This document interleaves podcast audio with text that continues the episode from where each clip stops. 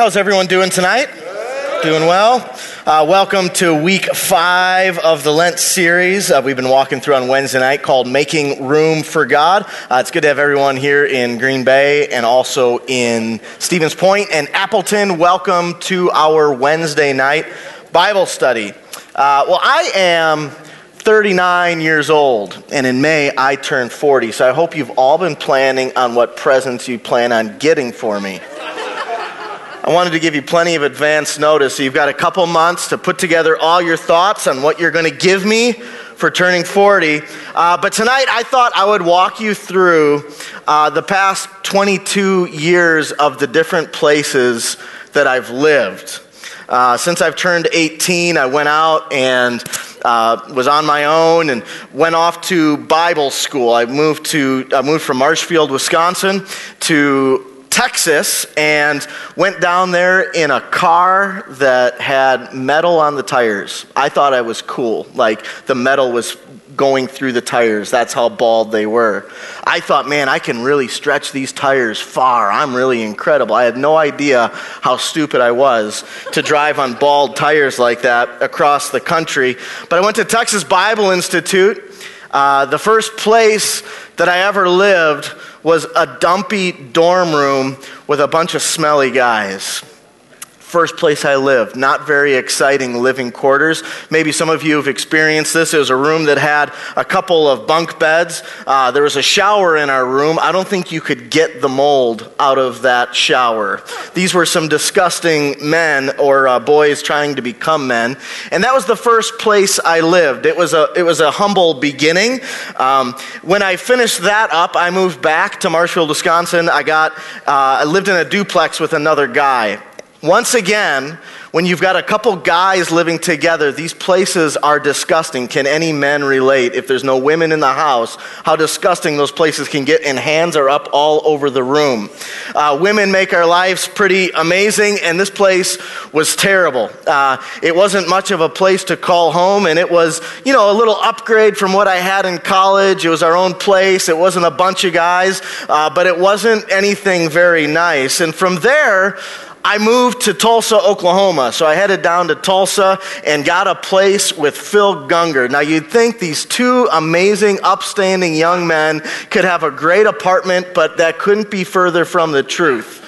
This place was, in fact, a dump. We, it, it, was, it was a little upgrade from what I had. You know, I moved to Tulsa, Oklahoma. We had a pool. We thought that was pretty cool. Uh, it was a two bedroom apartment. Uh, nothing overly special, but it smelled, especially when we got Chinese food. We'd get Chinese food and put it in the fridge. We'd save it to the next day, open the fridge, and the whole apartment would just smell rancid. And these two guys, you know, little upgrade in my life. But I continued to grow in that apartment and I got another roommate. He was worse than Phil. Um, he, he didn't even have a regular name. His name was Bonta. He couldn't even have a regular name. You know, when a guy only goes by his nickname, that there's something wrong with that guy. And uh, he was smellier and it was worse. But, you know, hey, continuing to move along in life. Uh, eventually, I met my beautiful wife and uh, we got married. And when we got married, after that, I moved out of the dumpy apartment and we got a new apartment. Now, this apartment was cool. This was up on the hill. Uh, this was a classy place. The day I moved out, I literally took everything in my apartment and just threw it in the dumpster. Didn't keep a thing. I'm like, just throw it all away. I don't want to ever see this or smell this or touch this stuff again. It could cause some diseases. So we just threw it all away threw it in the dumpster, and, uh, and then moved into the new place with my wife. Now, this place was really cool. It was up on a hill, it had a great view. This apartment had two pools, two hot tubs, a workout facility, gorgeous place. Uh, we had a deck, and we felt like we got a major upgrade. So we lived there for a short period of time, and uh, after that, we stayed in the same place, but we upgraded. We moved higher on up in these apartments, and now we had two bedrooms, two bathrooms, a huge deck. We had a fireplace in our apartment. And then we thought, man, we are moving on up to the east side. You know, it was good times and we were improving in life. Uh, after that, my wife, uh, after we've been married for a while, uh, she was pregnant with our first Dylan, and we thought, man, we can't stay in an apartment. We need to get a house. So we decided let's, let's finish our lease at the apartment and we need to look for a house. And so between the house and the apartment, we got to live in a mansion. I kid you not. We were upgraded big time. Uh, we moved into a mansion. We didn't live in it, but we lived in what they called the carriage house. This was a nice place. Uh, now we had our own private pool. We had a mansion. We lived on one of the most beautiful estates in all of Tulsa, Oklahoma. It was pretty sweet. And from there, we got our first house. And we moved from this little tiny thing in my life with the guys in the smelly dormitory through the apartments, and now we had our first house. And then in 2007, we moved to Green Bay. Uh, we're trying to sell our house, it didn't sell, and we got downgraded. We moved in with Lynn and Lathan and lived in their basements. now, you don't want to go live in your parents' basement when you're married and have a kid just a little piece of advice. But we survived, and it wasn't bad. It was nicer than our first house. But, you know, we're chilling in the basement, and, you know, we survived. And eventually our house did sell, and now we live in our second home, and it's beautiful, and we love it, and it could be a forever place for us. And we just continued increasing and growing. Uh, there's a verse found in Isaiah chapter 54, verse 2, and it says this Enlarge the place of your tent Stretch your tent curtains wide. Do not hold back. Lengthen your cords. Strengthen your stakes. I saw none of those verses went on the screen, so believe me, I'm not making any of those verses up. Enlarge the place of your tent, stretch your tent curtains wide. Do not hold back, lengthen your cords, strengthen your stakes. And do you know when this was penned? It was written when the nation of Israel was not doing well. Uh, they were beat down, they were defeated, they were suffering. This was written when the nation of Israel was about to enter into 70 years of exile when these words were prophesied. On this stage, I've got several tents, bunch of different tents, you know, and maybe this tent represents you right now. This is an American Girl tent, these little dolls. My daughter's got an American Girl tent, and maybe this tent represents you. And you know, we all start in a tent that looks like this. We all start in a simple beginning, whether it's maybe you're starting off in a new marriage, or maybe you're getting going, starting a business, or you've just started a brand new career. Maybe you're in college and you're getting going in that. We all start in a tent that looks like it was built for G.I. Joe or G.I. Jane. Uh, raising kids.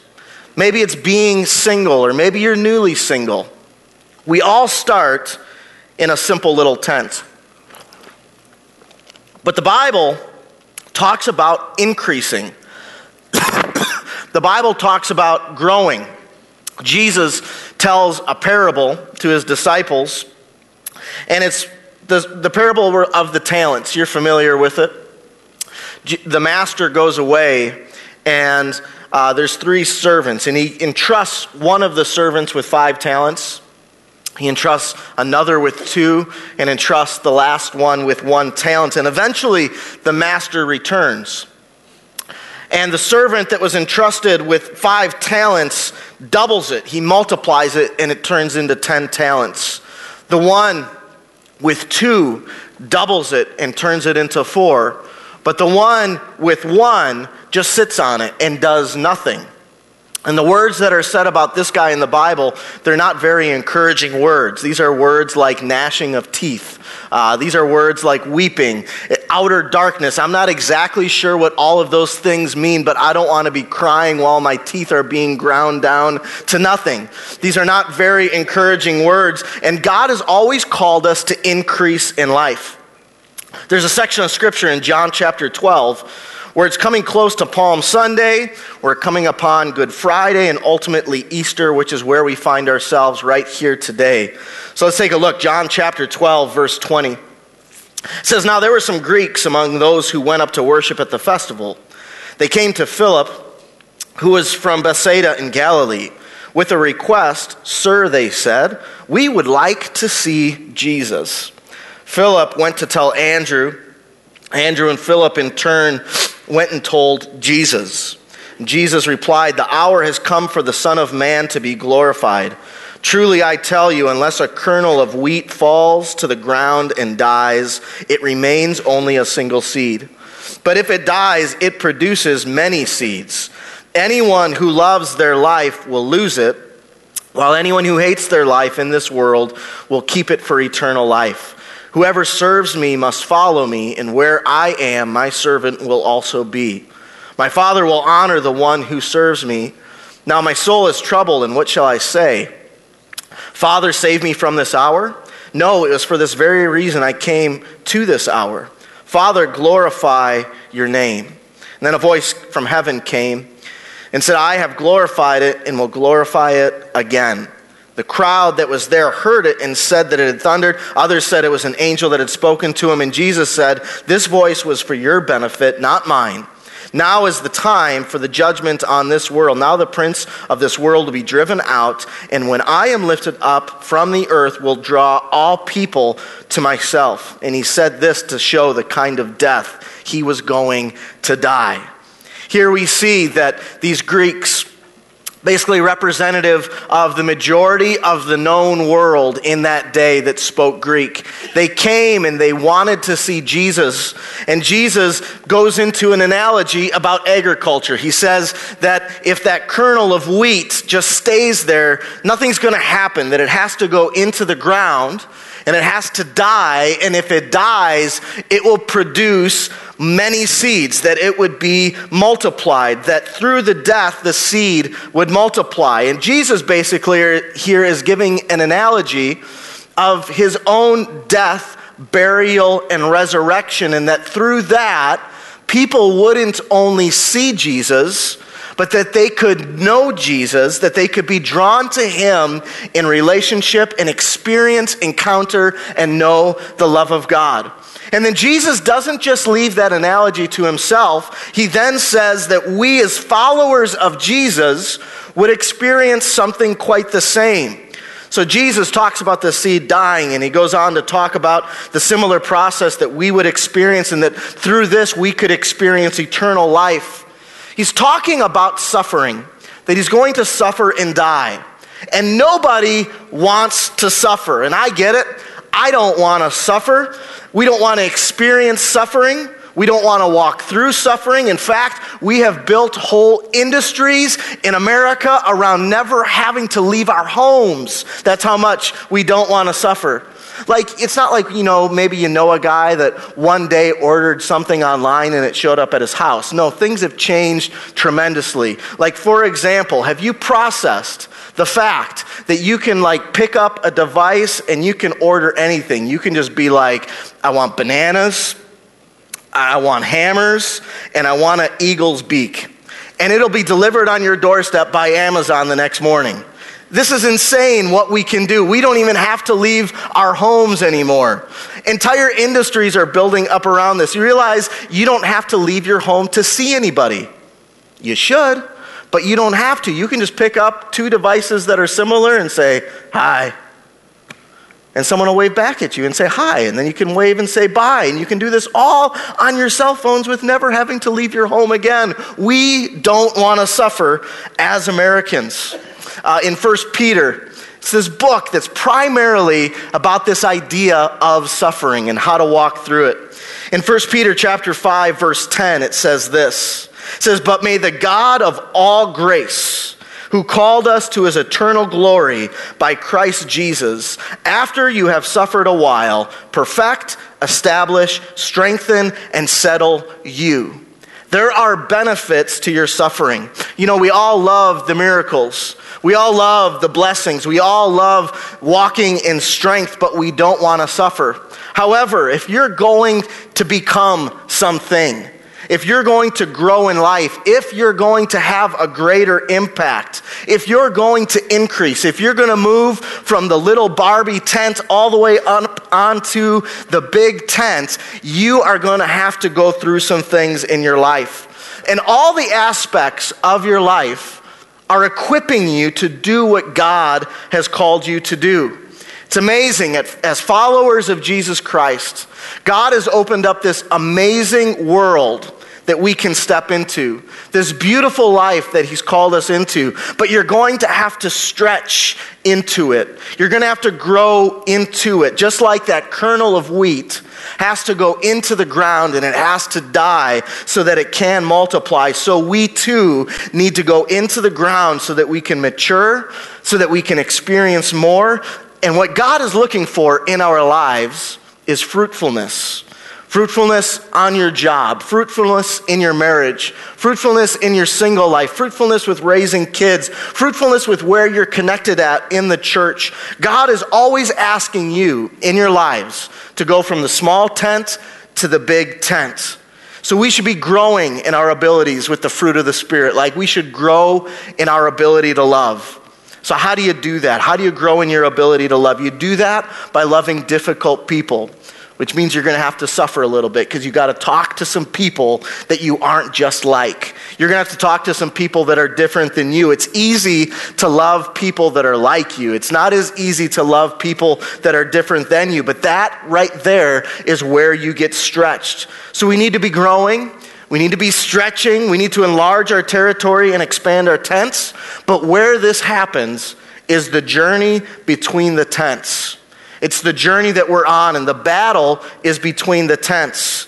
It's the journey between the tents that prepares you, that equips you for the bigger tent in your life. You know, I wish that all of life was just jumping from mountaintop to mountaintop to mountaintop, and then we die and we go to heaven and it's all over. But that's not life. There will be mountaintops, but there will also be valleys that we walk through. But I've been to Colorado up on the mountain tops, and that is not where the fruit grows. Rather, the fruit grows in the valleys. It's in the struggles, it's in the trials, it's in the suffering, it's in the valleys where that fruit begins to grow in your life. So back to second or first Peter, this book about suffering. In chapter 1, I encourage you to go and read it. Chapter 1 talks about various kinds of trials. Chapter 1 also talks about suffering in your personal life. Chapter 2 will talk about political and social life and in your work life. Chapter 3 talks about struggling in your faith life and how to conduct yourself while you're suffering as a follower of God. It talks about suffering in relationships and in marriage. It talks about that you shouldn't consider it a strange thing that you're suffering in chapter 4.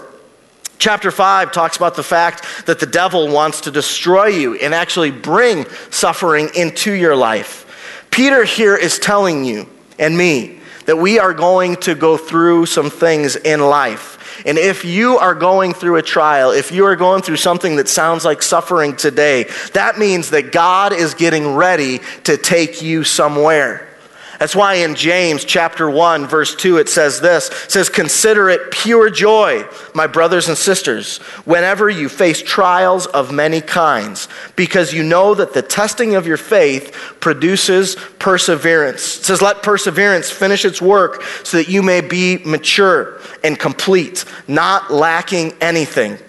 So there's this talk in the book of Peter where it goes through chapter 1 all the way through chapter 5, where we hear about suffering, and then we come upon this verse in number 6, verse 6 in chapter 5, and it says, Therefore, anytime you see a therefore, you need to see what it's there for. And it says, Therefore, humble yourselves under the mighty hand of God, that he may exalt you in due time.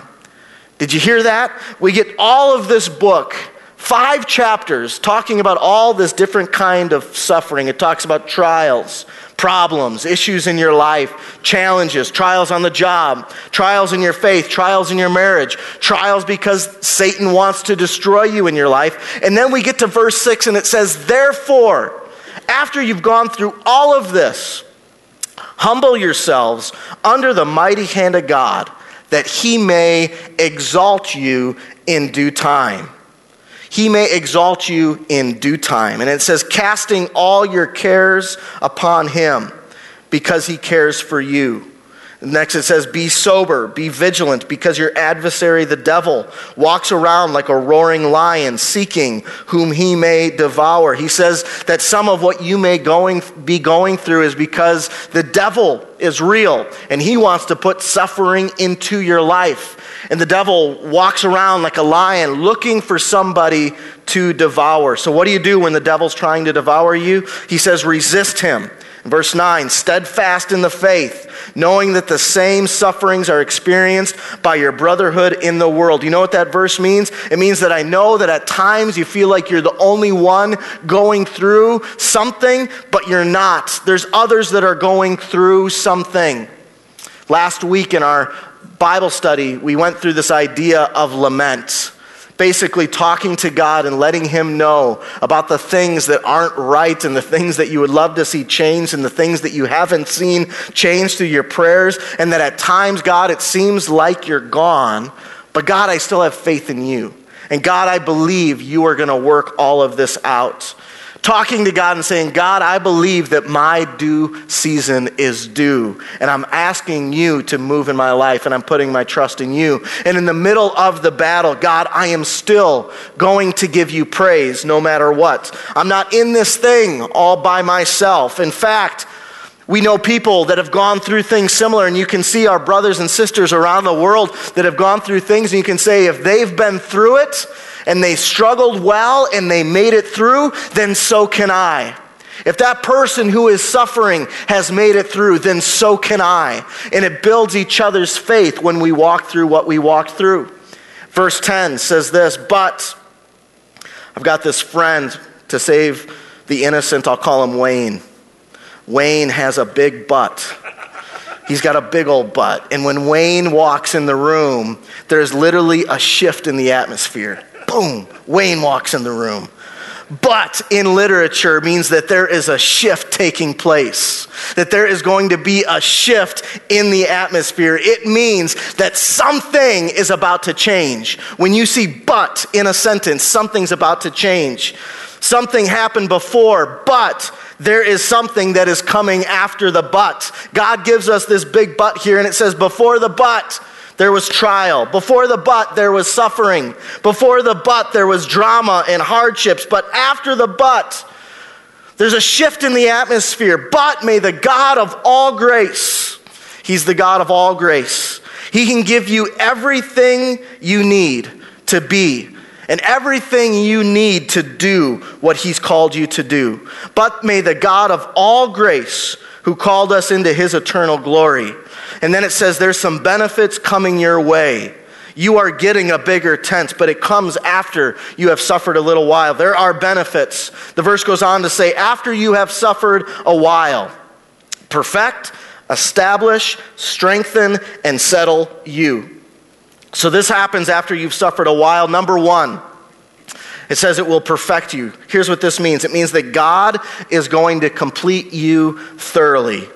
You know, if I this morning would have gotten out of the shower and shaved half of my face, I would only be half done. I would look like an idiot. And some of you, you jump out of suffering so fast that you don't let God complete the work He's trying to do inside of you. God is trying to do something, and when He completes it, we are perfected. God wants to perfect you, He wants to complete you thoroughly because after you've suffered a little while, there is perfection. Number two, he said he's going to establish you. That means God is going to move you. God is going to point you in the correct direction. Some of you, you feel like you're lost in life. Some of you feel like you don't know what to do in life. But when you walk through something with God, when you've gone through some suffering, there is clarity of thought of what you are supposed to do in your life. It also means that you're established and firm in your faith. So when bumps in the road come, if you stay with it and hold on to God, then you know without a, beyond a shadow of a doubt that God is real. Because there's no way I could have made it through what I made it through without God being with me. When you walk through suffering with God and you don't give up, God will perfect you, God will establish you. And number three, it says, God will strengthen you. That means you are now strong in different areas of your life.